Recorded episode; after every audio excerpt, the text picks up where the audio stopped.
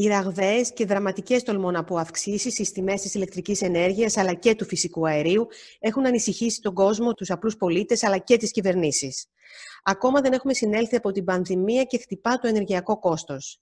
Έχουμε τη χαρά να φιλοξενούμε σε αυτή τη σειρά των podcast τον κύριο Μιχάλη Μαθιουλάκη, σύμβουλο ενεργειακής στρατηγικής, ακαδημαϊκό διευθυντή του Greek Energy Forum και επιστημονικό συνεργάτη για θέματα του ενεργειακού τομέα στο ΕΛΙΑΜΕΠ, για να μας βοηθήσει να δούμε τι πραγματικά συμβαίνει και πού οφείλονται αυτές οι μεγάλες ή δραματικές αυξήσεις που θα επηρεάσουν τις ζωές όλων μας. Κύριε Μαθιουλάκη, να σας καλησπερίσω, να σας ευχαριστήσω που είστε μαζί μας σε αυτή τη συζήτηση. Καλησπέρα και ευχαριστώ και εγώ για την πρόσκληση. Και να ξεκινήσω με το ερώτημα ποιες είναι οι πραγματικές αιτίες της αύξησης αυτής; Είναι πραγματικά τόσο μεγάλη ξαφνικά η απόκληση μεταξύ προσφοράς και ζήτησης που να δικαιολογεί αυτές τις αυξήσεις; Ξέρετε, ε, μου θυμίζει λίγο ε, κάποιες χρηματιστηριακές φούσκες του παρελθόντος που ζήσαμε και στις Ηνωμένες Πολιτείες και στην Ισπανία, ε, στην Ιρλανδία. Ε, ε, πραγματικά συμβαίνει κάτι τέτοιο ή αντικειμενικά υπάρχει πολύ μεγαλύτερη ζήτηση από προσφορά και απλά έτυχε τώρα; Ε, νομίζω πολύ εύστοχα το θέσατε το, το ζήτημα, ε, γιατί πιστεύω ότι περί αυτού πρόκειται. Ε, κάθε φορά που έχουμε μια κίνηση χρηματιστηριακή ενός προϊόντος, θα δούμε στην πορεία ε, εάν μπορούμε να λέμε ε, να χαρακτηρίζουμε ως χρηματιστηριακό προϊόν το φυσικό αέριο και το, τον ηλεκτρισμό. Κάθε φορά όμως που έχουμε μια τέτοια κίνηση, συνήθως αυτή εδράζεται σε κάποια βασικά, σε κάποια θεμελιώδη στοιχεία. Υπάρχουν λοιπόν πάντα κάποιοι λόγοι οι οποίοι μπορούν να δημιουργήσουν μια ανισορροπία μεταξύ προσφοράς και ζήτησης το ζητούμενο από εκεί πέρα είναι εάν αυτοί οι λόγοι δημιουργούν ε, τόσο μεγάλες, ε, μπορούν να δημιουργήσουν από μόνοι τους τόσο μεγάλες διακυμάνσεις, ε, αυξήσεις στην προκειμένη περίπτωση, περίπτωση όπως αυτές που βλέπουμε στην αγορά του ηλεκτρισμού και του φυσικού αερίου της Ευρώπης.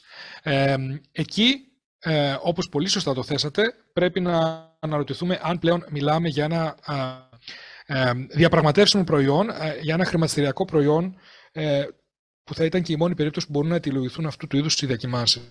Στην περίπτωση του φυσικού αερίου και του ηλεκτρισμού στην Ευρώπη, ε, είναι αυτό ακριβώς για το οποίο μιλάμε. Όταν ε, μιλάμε για ενέργεια, ο περισσότερος κόσμος γνωρίζει ε, τέτοιου είδους καμπανεβάσματα όσο αφορά τις τιμές του πετρελαίου. Είναι κάτι το οποίο το γνωρίζουμε και το πετρέλαιο έχει αυτό το χαρακτηριστικό. Είναι ένα προϊόν, το οποίο, ένα εμπόρευμα, το οποίο διαπραγματεύεται σε χρηματιστήρια ανά τον κόσμο και όπως κάθε πράγμα που διαπραγματεύεται σε ένα χρηματιστήριο, μπορεί να έχει και απότομες αυξήσεις και ενίοτε απότομες μειώσεις.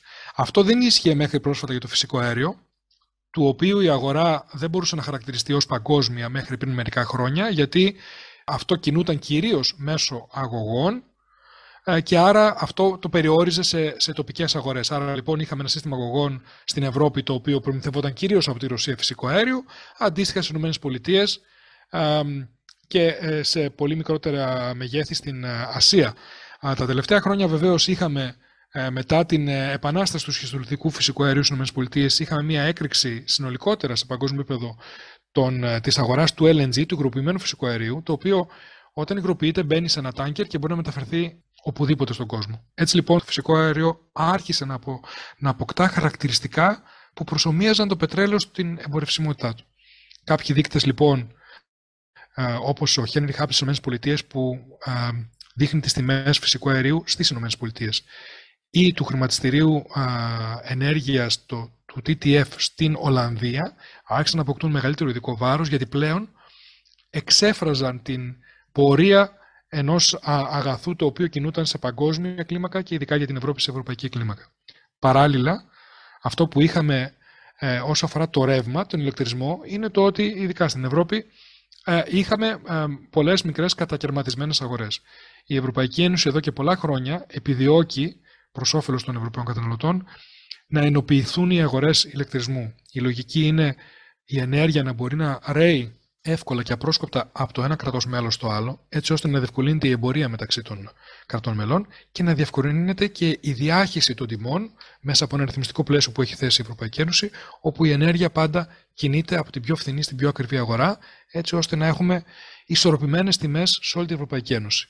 Σε αυτό το κομμάτι, οι πολιτικές Ευρωπαϊκής Ένωσης των τελευταίων ετών πέτυχαν το στόχο τους η, η ηλεκτρική ενέργεια στην Ευρώπη κινείται σε αρκετά ικανοποιητικό βαθμό και διαχέεται από το ένα κράτος μέρος στο άλλο.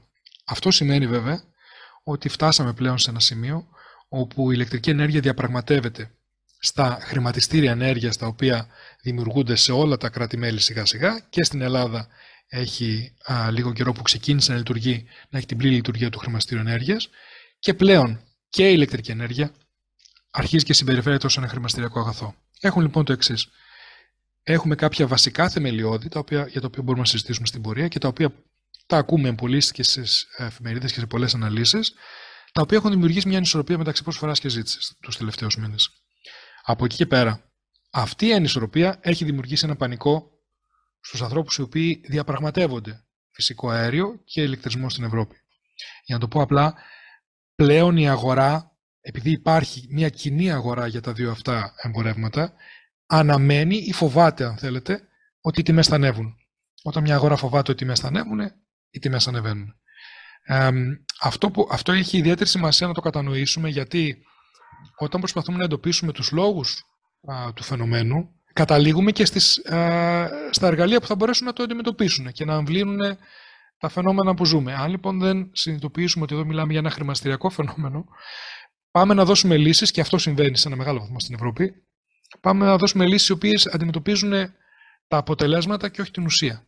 Ε, να σας ρωτήσω λοιπόν εδώ, μήπως θα έπρεπε να βγάλουμε την ενέργεια από τις συνθήκες ελεύθερης διαπραγμάτευσης για να μην επηρεάζεται το αγαθό αυτό από την ε, ψυχολογία, από ψυχολογικούς παράγοντες; Κοιτάξτε, αυτό είναι μία, μία πρώτη, ένας πρώτος λογικός συνειρμός. Δηλαδή, μπορεί κανείς να πει και υπάρχουν αυτά τα επιχείρηματα στην, στην Ευρωπαϊκή Ένωση που λένε ότι ωραία, ο ηλεκτρισμός και το φυσικό αέριο, ιδιαίτερα η ηλεκτρική ενέργεια, ε, είναι με ένα προϊόν, είναι ένα αγαθό, αλλά είναι ένα κρίσιμο αγαθό για την ε, ομαλή λειτουργία των, ε, μιας κοινωνίας και των ευρωπαϊκών κοινωνιών και άρα δεν θα έπρεπε να υπόκειται στις, στα σκαμπανεβάσματα, στις αυξομοιώσεις που χρηματιστηριακά μπορεί να υπόκειται οποιοδήποτε άλλο αγαθό. Αυτό αυτός είναι ένας επικίνδυνος δρόμος, τον οποίο πρέπει να τον προσέξουμε πάρα πολύ.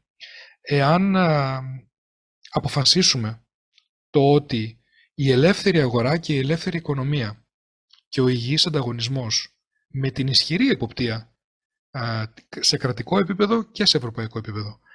Είναι ένας δρόμος τον οποίο δεν το θέλουμε, ουσιαστικά να αρκοθετούμε τα θεμέλια της Ευρωπαϊκής Ένωσης. Η Ευρωπαϊκή Ένωση βασίζεται στην λειτουργία δημοκρατιών οι οποίες λειτουργούν στο μοντέλο της ελεύθερης αγοράς, του υγιούς ανταγωνισμού, χωρίς κρυφά συμβόλαια, χωρίς μονοπόλια, τα οποία οδηγούν σε α, σπατάλη πόρων, ακριβότερα, α, ακριβότερο κόστος και όταν το κόστος της ενέργειας ε, λειτουργεί μέσα από κρατικά μονοπόλια όπως γινόταν μέχρι πριν μια εικοσαετία σε όλη την Ευρώπη σχεδόν, ε, μπορεί τεχνητά οι τιμές που βλέπουν και πληρώνουν οι καταναλωτές να φαίνονται χαμηλές, γιατί όταν ε, όλη η ενέργεια διακινείται μέσα ενός κρατικού μονοπωλίου μπορεί να θέτει τις τιμές όπου εκεί θέλει, αλλά αν αυτό δεν λειτουργεί με οικονομικούς όρους, σημαίνει το ότι παράγει ζημίες, οι οποίες μετά μεταφέρονται μέσω του κρατικού προπολογισμού πάλι στους φορολογούμενους. Αυτό γίνονταν τόσα χρόνια και γι' αυτό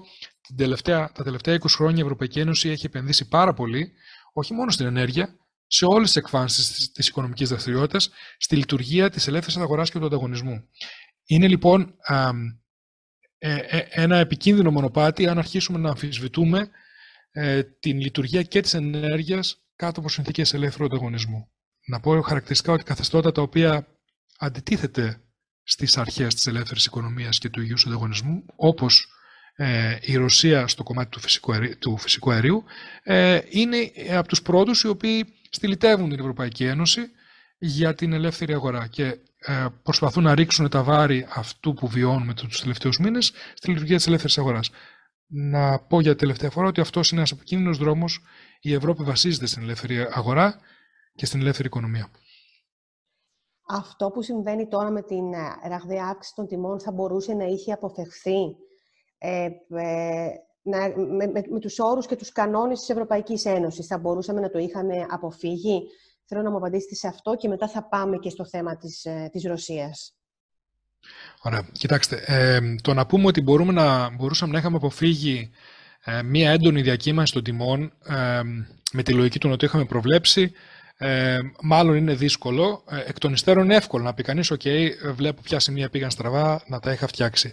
Ε, αυτό είναι δύσκολο. Υπάρχουν λόγοι που δημιούργησαν, που οδήγησαν στο φαινόμενο να γίνει τόσο έντονο. Πρέπει όμως να συνειδητοποιήσουμε το εξής. Άπαξ και μιλάμε για μια ελεύθερη αγορά και μια ελεύθερη οικονομία, αυτά τα πράγματα μπορεί να συμβούν. Όπως έχουμε μάθει να ζούμε με το πετρέλαιο και τις αυξομοιώσεις του, πρέπει να συνειδητοποιήσουμε πλέον το ότι και το φυσικό αέριο και ο ηλεκτρισμός ε, μπορεί να, ε, να μας παράγουν τέτοια αποτελέσματα και στο μέλλον. Βεβαίως, εργαλεία υπάρχουν. Ε. Αρκεί η Ευρωπαϊκή Ένωση να κινηθεί προς την κατεύθυνση του να αποτυπώσει ποιος πραγματικά, ποιο πραγματικά είναι το πρόβλημα, έτσι ώστε να ρυθμίσει τα εργαλεία. Για να πω έτσι πολύ συγκεκριμένα και πριν μπούμε στο κομμάτι της Ρωσίας, το πρόβλημα μας εδώ είναι το ότι για συγκεκριμένα και μικρά χρονικά διαστήματα οι τιμές μπορεί να εκτιναχθούν προς τα ψηλά, προς τα πάνω για μία σειρά από λόγους. Θα μπορούσαμε αν έχουμε χρόνο να το συζητήσουμε. Ε, αυτό το οποίο θα μπορούσε και κατά τη γνώμη μου πρέπει να κάνει η Ευρωπαϊκή ε, Επιτροπή και η Ευρωπαϊκή Ένωση είναι να φροντίσει έτσι ώστε η τιμολόγηση που φτάνει στους καταναλωτές είτε στον ηλεκτρισμό είτε στο φυσικό αέριο να μην είναι τόσο ευαίσθητη στις βραχυπρόθεσμες διακοιμάνσεις της αγοράς.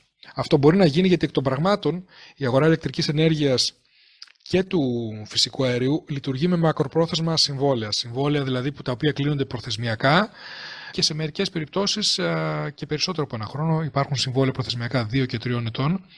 Ε, πρέπει λοιπόν να κινηθούμε στην κατεύθυνση του να ρυθμίσουμε το πλαίσιο με τρόπο ώστε οι εταιρείες που προμηθεύουν ηλεκτρική ενέργεια και φυσικό αέριο στους τελικούς καταναλωτές να είναι υποχρεωμένες να αγοράζουν αυτή την ενέργεια κατά ένα ποσοστό με πιο μακροπρόθεσμα ορίζοντα, έτσι ώστε να μην επηρεάζεται τόσο πολύ από τις βραχυπρόθεσμες κινήσεις των τιμών. Και δεύτερον, να χρησιμοποιούν κάποια σύγχρονα χρηματοοικονομικά εργαλεία που αρκετοί το κάνουν, είναι το λεγόμενο hedging, αντιστάθμισης κινδύνου, έτσι ώστε εντός εικόνων να κλειδώνουν τις τιμές σε συγκεκριμένα επίπεδα για να μην χρειάζεται να μετακυλίουν μετά τις όποιες αυξήσεις στους καταναλωτές. Αυτά σαν εργαλεία υπάρχουν τη στιγμή, δεν είναι όμως ρυθμισμένα σε ευρωπαϊκό και σε εθνικό επίπεδο με τέτοιο τρόπο που να ξέρουμε ότι υπάρχουν κοινοί κανόνες για όλους. Μέχρι στιγμής βασιζόμαστε στο πόσο καλό κουμάντο, να το πω έτσι, θέλει να κάνει κάθε εταιρεία στα δικά της οικονομικά για να κρατάει μια ισορροπία.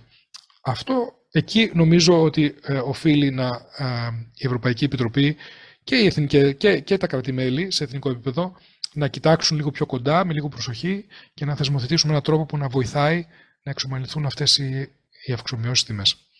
Τώρα, κύριε Μαθιουλάκη, τι ζητά η Ρωσία; Είδαμε ότι έκανε παρέμβαση και πόσο μεγάλο ρόλο παίζει και ο αγός Nord Stream 2.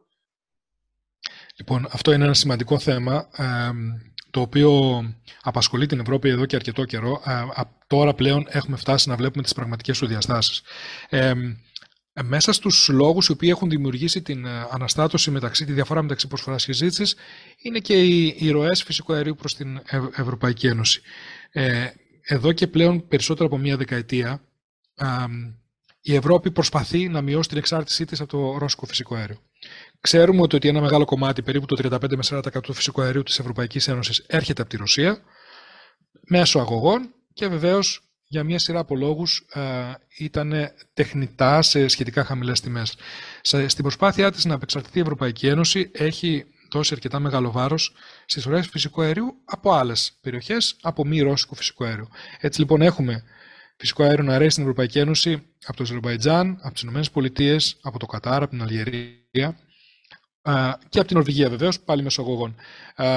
Δεν έχουμε φτάσει ακόμα σε ικανοποιητικά επίπεδα. Παρ' όλα αυτά, η, ε, η Ρωσία αυτή τη στιγμή αντιπροσωπεύει περίπου, όπως σας είπα, το 35 με 40% της συνολικής παραγωγής. Ε, για μια σειρά από λόγους η Ρωσία έχει μειώσει την, ε, τις ροές φυσικού αερίου προς την Ευρωπαϊκή Ένωση και θέλει να αντισταθμίσει αυτές τις μειωμένες ροές μέσω των κλασικών διαδρομών που ήταν η Ουκρανία, επειδή έχουν τα πολιτικά τους ζητήματα με την Ουκρανία, από τον περιβόητο αγωγό του Nord Stream 2.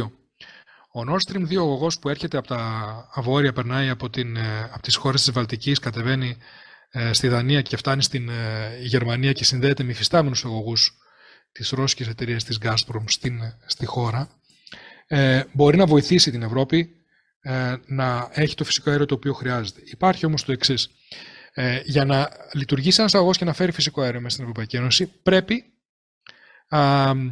να παρακολουθεί, να να συμβιβάζεται με το, με το ευρωπαϊκό δίκαιο. Πρέπει να παρακολουθεί κάποιους κανόνες. Υπάρχουν δύο βασικοί κανόνες που η Ευρωπαϊκή Ένωση λέει το ότι όλοι, όλα τα δίκτυα που φέρνουν ενέργεια προς την, μέσα στην Ευρωπαϊκή Ένωση από τρίτες χώρες πρέπει να τους στηρούν. Ο πρώτος είναι το λεγόμενο η πρόσβαση ε, από τρίτους, που λέει τι, μπορεί κάποια εταιρεία να φτιάχνει έναν αγωγό και να φέρνει ας πούμε, φυσικό αέριο μέσα στην Ευρωπαϊκή Ένωση. Πρέπει όμως ε, να αφήνει και άλλες, άλλους παραγωγούς να ρίξουν φυσικό αέριο μέσα στον ίδιο αγωγό. Αυτό για ποιο λόγο το χρειαζόμαστε, έτσι ώστε να μην έχει τη δύναμη μία εταιρεία να πει πολύ απλά κλείνω τις κάνουλες, αν για κάποιο λόγο έχω ένα, μια πολιτική κόντρα με την Ευρωπαϊκή Ένωση. Άρα λοιπόν υποχρεώνει το 1 τρίτο περίπου της χωρητικότητας του αγωγού να το αφήνει διαθέσιμο η εταιρεία, στην προκειμένη περίπτωση η Gazprom να αφήνει το 1 τρίτο του αγωγού διαθέσιμο για να ρίξουν αέριο και κάποιοι άλλοι μέσα σε αυτό, για παράδειγμα η Νορβηγία. Ε, αντίστοιχα, ένας δεύτερος κανόνας είναι το λεγόμενο unbundling, είναι ο διαχωρισμός, ο ιδιοκτησιακός διαχωρισμός. Λέει λοιπόν η Ευρωπαϊκή Ένωση ότι δεν μπορεί η εταιρεία η οποία παράγει και στέλνει φυσικό αέριο και πουλάει φυσικό αέριο στην Ευρωπαϊκή Ένωση να είναι η ίδια που είναι η ιδιοκτήτρια και του αγωγού που φέρνει. Πρέπει να είναι ο ιδιοκτήτης του αγωγού μια ανεξάρτητη εταιρεία για να διασφαλίσει ότι δεν χρησιμοποιείται η εταιρεία με πολιτικούς σκοπούς. Η Ρωσία δεν θέλει να εφαρμόσει τους δύο αυτούς κανόνες εδώ και πολύ καιρό βρίσκεται στα δικαστήρια με την Ευρωπαϊκή Επιτροπή, έχει χάσει αρκετά δικαστήρια και επιμένει ότι, δεν, ε, ότι χρειάζεται να πάρει εξαίρεση από αυτούς τους δύο κανόνες. Τώρα πλέον αυτό που ακούμε από τη Ρωσία είναι το ότι χρειάζεστε φυσικό αέριο, εγώ έχω φυσικό αέριο, ο αγωγός Nord Stream 2 είναι έτοιμος, δώστε μου εξαίρεση από αυτούς τους κανόνες του, του ευρωπαϊκού δικαίου και εγώ θα σας στείλω φυσικό αέριο.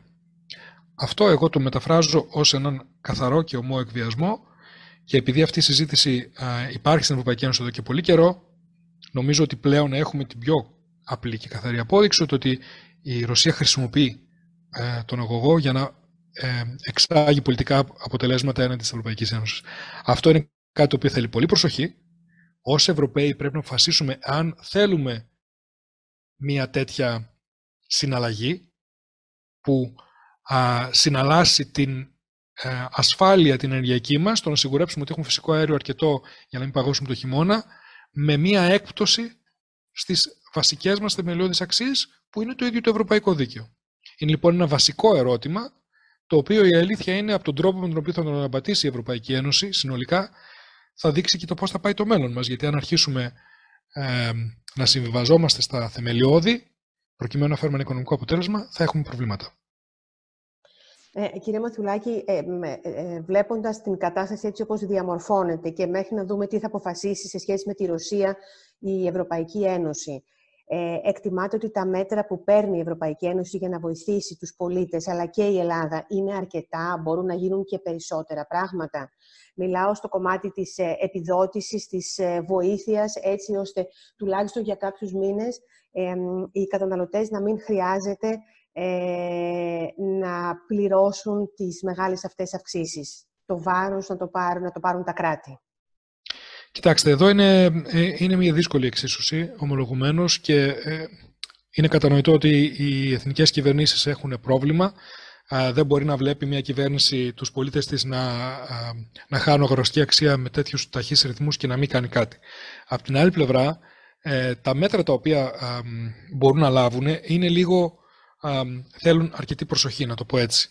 Καταρχήν, αυτή τη στιγμή υπάρχει μια εκτίμηση ότι το κόστος από τις αυξήσεις στην ενέργεια στην Ευρωπαϊκή Ένωση συνολικά θα φτάσει γύρω στα 100 δις. Τα μέτρα τα οποία έχουν ανακοινωθεί αυτή τη στιγμή από τις διάφορες χώρες αγγίζουν γύρω στα 10 δις. Καταλαβαίνουν λοιπόν το ότι εκ των πραγμάτων είναι ένα μικρό κομμάτι μόνο της αύξησης που μπορούν να καλύψουν οι εθνικοί προπολογισμοί. Μετά από αυτό πρέπει να κρατάμε στο νου μας ότι χρήματα τα οποία κατευθύνονται από τα κράτη-μέλη προς ε, τους καταναλωτές τους πολίτες τους ως καταναλωτές ενέργεια, ενέργειας έρχονται από τους κρατικούς προπολογισμούς, οι οποίοι χρηματοδοτούνται από τους φόρους που, που πληρώνουμε πάλι όλοι εμείς ως φορολογούμενοι πολίτες. Άρα λοιπόν δεν πρέπει να ξεχνάμε ότι όλα τα μέτρα στήριξης ξαναέρχονται πίσω στους καταναλωτές και στους πολίτες. Άρα θέλει λίγο προσοχή καταρχήν πώς θα ξοδεύουμε. Από εκεί πέρα υπάρχει το εξής. Βεβαίως και πρέπει να δοθεί μια στήριξη προκειμένου να, από αυτό το σοκ να μπορέσουν να, να ανταπεξέλθουν οι καταναλωτές. Ε, το πρόβλημα είναι το εξής όμως. Συνήθως, όταν ένα προϊόν ακριβένει, όποιο προϊόν και να είναι αυτό, το πρώτο πράγμα που συμβαίνει είναι ότι μειώνει η κατανάλωσή του. Η μείωση της κατανάλωσης πιέζει τις τιμές προς τα κάτω. Έτσι λειτουργεί η αγορά. Και η ενεργειακή αγορά μπορεί να έχει διάφορα προβλήματα, είναι όμως μια αγορά η οποία είναι ευαίσθητη στις διακυμάνσεις ε, της, της ζήτησης. Βεβαίως, όταν μιλάμε για ηλεκτρισμό και για ε, θέρμανση για το φυσικό αέριο, ε, τα πράγματα είναι λίγο αναλαστικά. Δηλαδή, είναι λίγο δύσκολο να πει κανείς ότι τι θα κάνω, ε, δεν μπορώ να μην χρησιμοποιήσω ρεύμα, δεν μπορώ να μην ζεσταθώ για το χειμώνα. Αυτό ισχύει. Άρα λοιπόν υπάρχει ένα όριο στη μείωση της κατανάλωσης που θα μπορούσαμε να έχουμε επειδή ακριβένουν η ενέργεια. Όμως θα πρέπει να μην ξεχνάμε το ότι ένα από τα μεγάλα κομμάτια που, στα οποία η Ευρωπαϊκή Ένωση βασίζει την επιτυχία της, Ευρω... της ενεργειακής πολιτικής είναι η εξοικονόμηση ενέργειας. Κακά τα ψέματα, όλοι μπορούμε και χρειάζεται, ασχέτως του κόστους, πρώτιστα για το περιβάλλον, είναι ένα από τα βασικά κομμάτια σε παγκόσμιο επίπεδο. Οφείλουμε να προσέξουμε το πώς καταναλώνουμε ενέργεια, οφείλουμε να φροντίζουμε να καταναλώνουμε ε, ενέργεια πιο συνετά και άρα λιγότερη ενέργεια είναι ο πιο αποτελεσματικός τρόπος να προστατεύσουμε το περιβάλλον. Τώρα πλέον υπάρχει και το κίνητρο εκτός από το περιβάλλον, που ίσως σε πολλούς να φαινόταν ε, κάτι λίγο έτσι, πολύ ασαφές και μακρινό.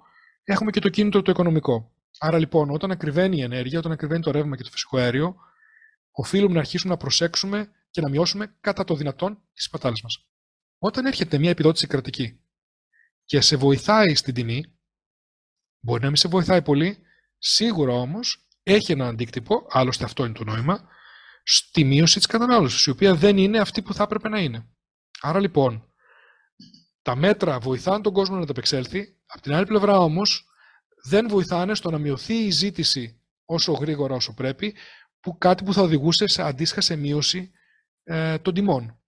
Άρα λοιπόν βοηθάμε από τη μια πλευρά, από την άλλη μεριά όμως ίσως να ε, συμβάλλουμε στο να διανοηθεί το πρόβλημα.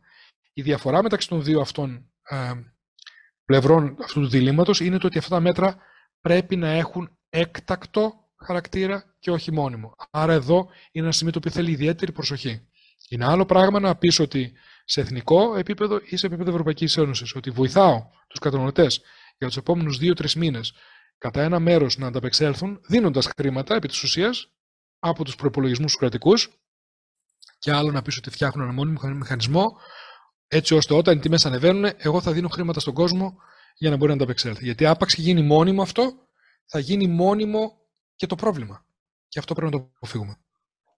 Τώρα, κύριε Μαθουλάκη, έχω μία ακόμη ερώτηση. Μήπως τελικά οι ανανεώσιμες πηγές ενέργειας θα έσωζαν την κατάσταση; Βλέπουμε στις σκανδιναβικές χώρες, βλέπουμε Σουηδία, Νορβηγία, Ισλανδία, έχουν σχεδόν απεξαρτηθεί από τα ορυκτά καύσιμα. Κάποιες από αυτές, μάλιστα, λένε ότι θα μπορέσουν πια να τροφοδοτούνται μόνο ε, με ανανεώσιμες πηγές ενέργειας. Υπάρχει αυτό στον ορίζοντα ή για εμάς ε, στην Ελλάδα, αλλά και για άλλες χώρες, αυτό είναι πολύ μακρινό. λοιπόν, πρέπει να... Αυτή είναι μια μεγάλη συζήτηση που έχει ανοίξει ε, τον τελευταίο καιρό στην Ευρωπαϊκή Ένωση και η οποία θέλει ιδιαίτερη προσοχή για να μην μας οδηγήσει και σε λάθος συμπεράσματα. Καταρχήν πρέπει να πω το εξής για να είμαστε αντικειμενικοί. Η Ευρωπαϊκή Ένωση από, την, ε, από το 2000, τα τέλη του 2019, όπου εκκίνησε τη λειτουργία της η καινούργια Ευρωπαϊκή Επιτροπή, ε, έκανε μια δραστική αλλαγή όσον αφορά την ενεργειακή πολιτική της Ευρωπαϊκής Ένωσης. Μέχρι τότε, η Ευρωπαϊκή Ένωση στα ενεργειακά έλεγε ότι ε, είχε την, τη λεγόμενη Ενεργειακή Ένωση, το Energy Union, που ήταν μια πολιτική που στόχευε ισορροπημένα στο να αναπτύξει πολιτικές προστασίας του περιβάλλοντος, ε, ενεργειακής ασφάλειας, δηλαδή διασφάλισης ότι έχουμε την ενέργεια που θέλουμε στις τιμές που θέλουμε, ε, διασύνδεσης της ευρωπαϊκής αγοράς ενέργειας και μια σειρά από πράγματα. Μετά το 19 ε, έχουμε δώσει ιδιαίτερα μεγάλο βάρος στο, με το λεγόμενο Green Deal στην προστασία του περιβάλλοντος. Ο λόγος είναι προφανής, το πρόβλημα με την προστασία του περιβάλλοντος είναι υπαρκτό, είναι επίγον και πρέπει να πάρθουν επίγουσα μέτρα, ε, επίγοντα μέτρα για να το λύσουμε. Όμως, αυτό έχει δημιουργήσει αυτή τη στιγμή μια υπέρμετρη α, μονοθεματική ανάπτυξη όσο αφορά τις ΑΠΕ, οι οποίες τεχνικά αντιμετωπίζουν κάποια ζητήματα. Όσο η διείσδυση στον ΑΠΕ στην Ελλάδα και σε άλλες χώρες ήταν σε μικρά επίπεδα, δηλαδή είχαμε ένα 8-10% του μείγματός μας από ανανεώσιμες πηγές ενέργειας, δεν υπήρχε κανένα πρόβλημα. Όσο αυτά τα ποσοστά αυξάνονται και αρχίζουν να ξεπερνάνε το 20 και το 25%, αρχίζουν να αντιμετωπίζουν, να αντιμετωπίζουμε θέματα σταθερότητας του δικτύου. Αυτό σημαίνει το ότι όταν έχουμε, δεν έχουμε αρκετό αέρα ή δεν έχουμε αρκετό ήλιο και έχουμε πρόβλημα στην παραγωγή από τις ανανεώσιμες πηγές ενέργειας, επειδή ακόμα οι τεχνολογίες των μπαταριών δεν έχουν φτάσει σε σημείο που σε τόσο μαζικό επίπεδο να μας καλύψουν, σε τόσο μεγάλο επίπεδο παραγωγής, έχουμε θέμα. Έχουμε λοιπόν το ότι πρέπει να έχουμε κάποιες τρόπους να παράγουμε ρεύμα με άλλες μεθόδους. Πρωτίστως εκεί είναι το φυσικό αέριο, για κάποιες χώρες είναι ε, τα πυρηνικά, για κάποιες χώρες ακόμα είναι τα λιγνητικά, για να μπορούν να, να υπάρχει μια σταθερότητα στο δίκτυο. Γιατί όταν παράγεις με τέτοιου είδους εργοστάσια, υπάρχει μια σταθερότητα, δεν βασίζεσαι, δεν έχεις τα σκαμπαναβάσματα του καιρού. Εκεί λοιπόν, όσοι, θέλουν, όσοι κατακρίνουν την Ευρωπαϊκή Επιτροπή ότι α, φταίνει πολλές ΑΠΕ για αυτό που ζούμε αυτή τη στιγμή, από τη μία πλευρά, λένε το ότι α, πήγαμε πολύ γρήγορα και πρέπει να κάνουμε πίσω. Και μάλιστα υπάρχουν και φωνές που λένε ότι α, πρέπει να πάμε να γυρίσουμε ακόμα, ακόμα και στην παραγωγή του άνθρακα, που βεβαίως θα ήταν κάτι καταστροφικό για την Ευρώπη. Η αντίπερα οχθή και η Ευρωπαϊκή Επιτροπή λέει ότι όχι, το λάθος είναι ότι δεν πήγαμε αρκετά γρήγορα στις ανανεώσιμες, γιατί οι ανανεώσιμες πηγές ενέργειας είναι πολύ φθηνές και άρα αν είχαμε παντού ε, ανανεώσιμες πηγές ενέργειας θα ήταν ε, όλα καλύτερα. Καμία από τις δύο πλευρές δεν έχει δίκιο. Ε, η πραγματικότητα μας το έχει δείξει αυτό. Δυστυχώς, με αυτά που βιώσαμε, έχουμε, έχουμε αποδείξεις πλέον για το τι γίνεται. Γιατί πριν ζήσουμε αυτά που ζούμε τους τελευταίους δύο-τρει μήνες, ε, δεν είχαμε τρόπο να το δούμε στην πράξη. Στην πράξη, τι έχουμε δει λοιπόν; Έχουμε μια τεράστια αύξηση στις τιμές του ηλεκτρισμού στην Ελλάδα, η οποία Ελλάδα παράγει ε, κυρίως ρεύμα μέσω φυσικού αερίου, έχει ένα ικανό ποσοστό από ανανεώσιμες πηγές ενέργειας, γύρω στο 25%, έχει ακόμα και κάποια λιγνητική παραγωγή. Και είχε μεγάλη αύξηση των τιμών. Μεγάλη αύξηση των τιμών όμως είχαν και σκανδιναβικές χώρες, οι οποίες έχουν, η Δανία για παράδειγμα, ποσοστά, τα ποσοστά των ανανεώσιμων πηγών ενέργειας φτάνουν γύρω στο 80% του συνόλου της παραγωγής. Άρα λοιπόν αυτό που θέλει να πετύχει η Ευρωπαϊκή Ένωση, κάποιες χώρες το έχουν πετύχει. Η Δανία. Παρ' όλα αυτά οι τιμές αυξήθηκαν όχι τόσο πολύ όσο η Ελλάδα, αλλά ε, όχι και τόσο λίγο. Δηλαδή, μια διαφορά της τάξης του 10-15% πιο φθηνά να είναι η τιμή στη Δανία με τόσο μεγάλο μείγμα ε, ΑΠΕ δεν αιτιολογεί το ότι οι ΑΠΕ μπορούν να μας βοηθήσουν. Γιατί οι τιμές και εκεί αυξήθηκαν δραματικά. Οι τιμές όμως αυξήθηκαν εξίσου δραματικά και σε μια χώρα σαν τη Γαλλία, όπου το 70% της παραγωγής έρχεται από πυρηνικά, που δεν επηρεάστηκαν ούτε από αυξημένο κόστος, ούτε από εισαγωγές, ούτε από τίποτα. Επίσης, ε, εξίσου μεγάλη αύξηση των τιμών είχαμε στα Βαλκάνια, τα οποία, στα οποία έχουμε χώρες οι οποίες έχουν ακόμα από 70% έως 90% παραγωγή από λιγνίτη, που είναι ο πλέον βρώμικος τρόπος να παράγεις ενέργεια. Βλέπουμε λοιπόν το ότι σε όλη την Ευρώπη, εντός και εκτός Ευρωπαϊκής Ένωσης, ό,τι μείγμα ενέργειας και να χρησιμοποιεί κανείς, οι τιμές αυξήθηκαν. Και οι τιμές αυξήθηκαν γιατί δεν είναι το μείγμα ενέργειας το πρόβλημα. Το πρόβλημα είναι η διαπραγμάτευση της ενέργειας ως χρηματιστηριακό αγαθό άπαξ και έπιασε ο πανικός που λέει ότι οι τιμές θα ανέβουν, στους ανθρώπους που διαπραγματεύονται την ενέργεια, οι τιμές ανεβαίνουν. Χαρακτηριστικό παράδειγμα, και αυτό θα ήθελα να το, να το πω για να το έχουμε υπόψη μας, πριν μερικές μέρες, ε, ο Ρώσος Πρόεδρος, για να ξαναγυρίσω στη Ρωσία, έκανε κάποιες δηλώσεις και είπε ότι η Ρωσία είναι έτοιμη να βρει τρόπο, ε, ασχέτως τι θα γίνει με τον αγωγό του Nord Stream 2, να στείλει περισσότερο αέριο στην ε, Ευρωπαϊκή Ένωση μέσα στην μέρα που έγινε η ανακοίνωση, μέσα σε μερικές ώρες, η τιμή του φυσικού αερίου έπεσε από τα περίπου 140 δολάρια μεγαβατόρα στα 100 δολάρια μεγαβατόρα. Μέσα σε μερικές ώρες. Αυτό προφανώς και μας δείχνει ότι αυτή η διαφορά των 40 ευρώ ανά μεγαβατόρα δεν ήταν πραγματική, ήταν θέμα αυτής της ψυχολογίας. Δεν, ήταν, δεν ανταποκρινόταν σε πραγματική διαφορά προσφοράς και ζήτησης. Άρα λοιπόν έχουμε αυτό. Πρέπει να προσέξουμε, να αντιληφθούμε ποιες είναι οι πραγματικές ειδομικέ αιτίες αυτής της κίνησης και ποια είναι τα στοιχεία τα οποία απλά έχουν δημιουργήσει μια διαφορά μεταξύ προσφοράς και ζήτησης. Εκεί είναι το κρίσιμο σημείο για την Ευρωπαϊκή Ένωση. Αυτό οφείλουμε να το αντιληφθούμε όλοι για να μπορούμε να εστιάσουμε και τα μέτρα τα οποία θέλουμε να πάρουμε. Κύριε Μαθιουλάκη, σας ευχαριστώ πάρα πολύ για αυτή τη συζήτηση. Σας ευχαριστώ και εγώ.